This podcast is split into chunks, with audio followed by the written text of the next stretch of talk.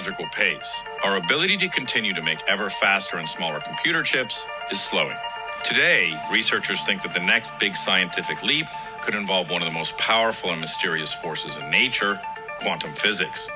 Now, what would take years for current computers to do, a quantum computer could achieve in just a few moments, promising profound leaps in everything from medicine, communications, and space travel to an understanding of human consciousness itself. While labs all over the world are racing to create the first commercially viable quantum computers, fundamental questions remain about how this technology could be used or misused going forward. So he sent Taylor Wilson to investigate.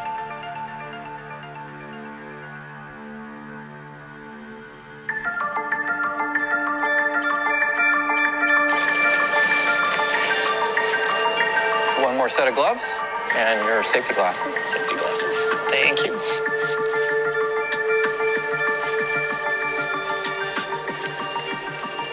So, what we do here is we try to imagine what the future will look like. And our goal here is to push the envelope to get ahead of the technology curve, so to speak, so that we're ready for what the future brings.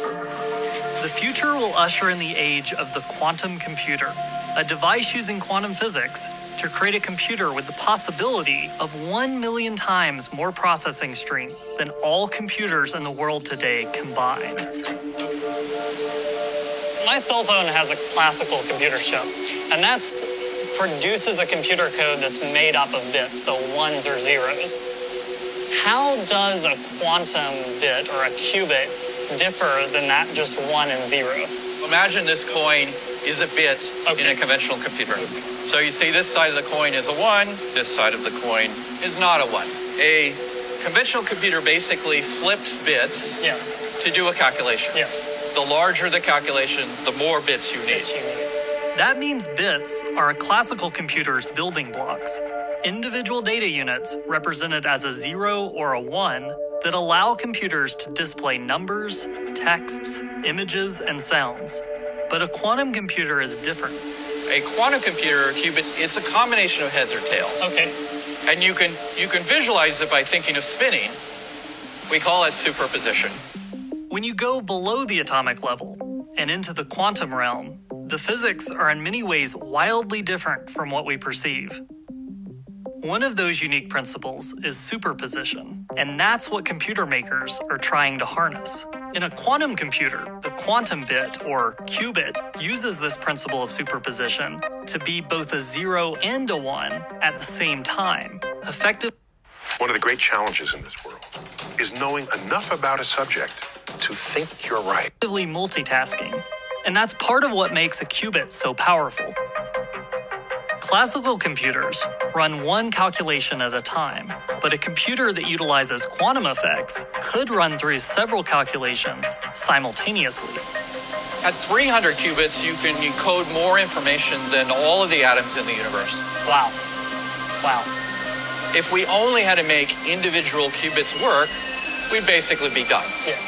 The fact that we have to make them all work simultaneously, that's what makes this a really hard, hard problem. The engineering needed to harness that kind of power, known as quantum supremacy, has set off a race among computer giants to get the first fully functional quantum computer. And while a commercially viable quantum computer is likely still years away, the first computing device to tap into quantum principles, called the D Wave, is now being used by the United States' biggest defense contractor, Lockheed Martin.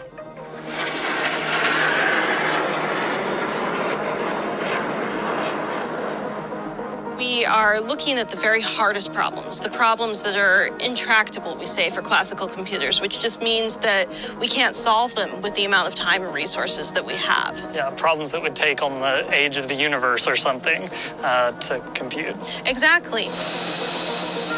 Senior quantum engineer Dr. Kristen Pudenz has used the D Wave to ensure that some of Lockheed Martin's weapon systems are error free. Advanced weapon systems are using increasingly more complex software, like the F 35, which runs on more than 8 million lines of code. The software verification problem is something that's particularly difficult. It's something that consumes a huge amount of resources for Lockheed Martin and for really every other company that's developing systems with computers inside it. Costs a lot of money. Costs an incredible amount of money. If we could speed it up even a fraction of a percent, we would probably pay for the entire quantum computing program. And so, while the race to be the first to build a commercially viable quantum computer hits a fever pitch, an entirely new computer language is being written to program these powerful machines.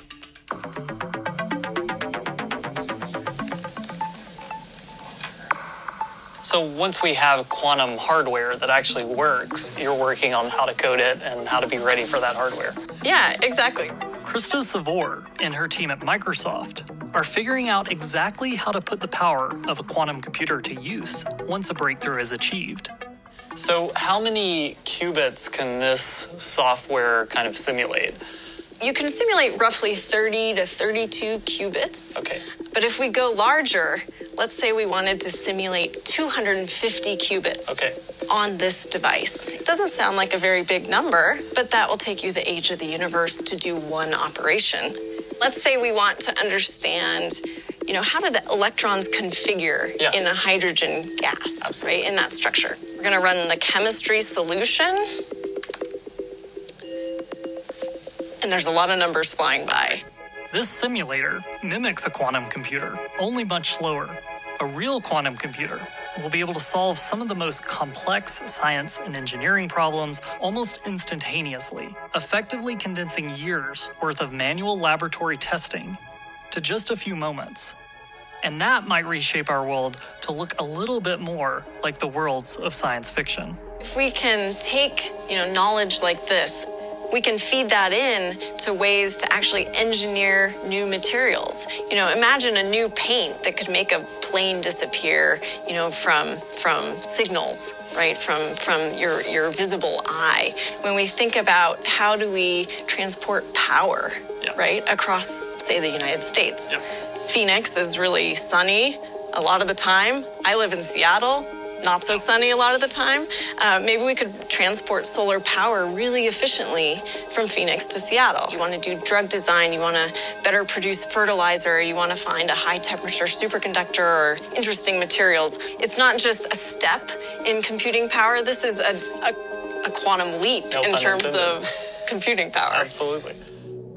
And while this leap in computing power opens the door to amazing science, like any new technology, it also introduces problems that we have not yet imagined, or potentially intensifies dangers we already face.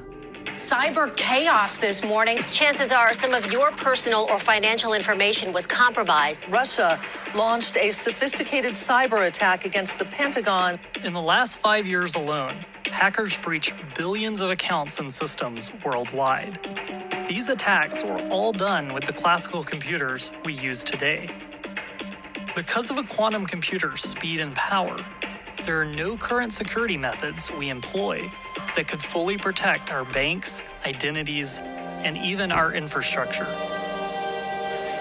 The irony is that a country widely accused of hacking intellectual property is now leading the world in creating its own impenetrable quantum technology for cybersecurity.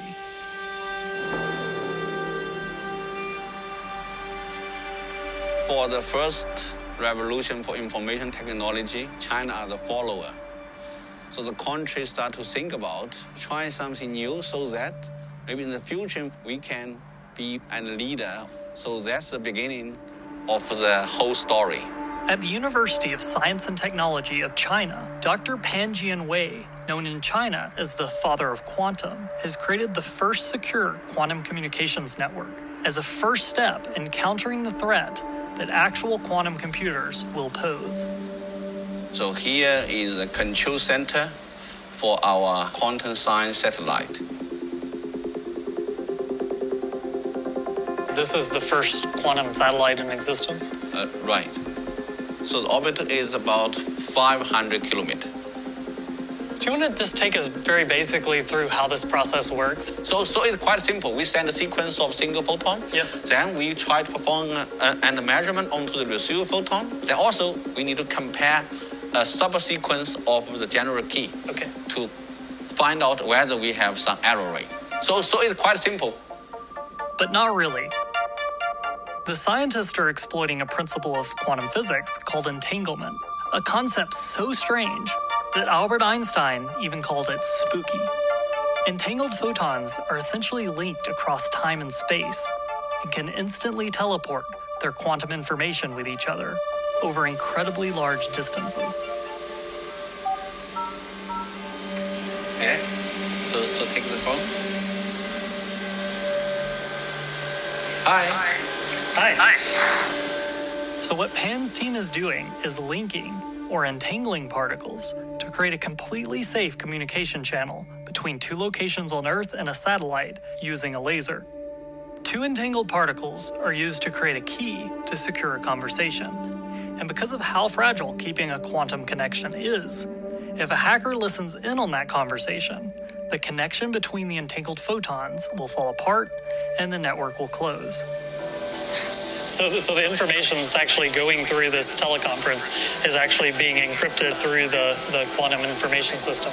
Right, exactly. If with this line someone are performing an eavesdropping, then we can go to another optical fiber. Then we can continue our secure video conference.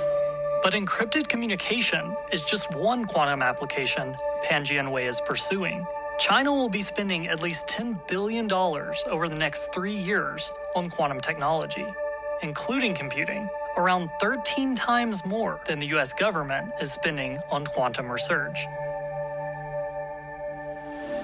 Although we don't know and what is the physics behind quantum entanglement, but we do know it exists. So therefore, it doesn't matter. We can still use such a phenomenon for useful application.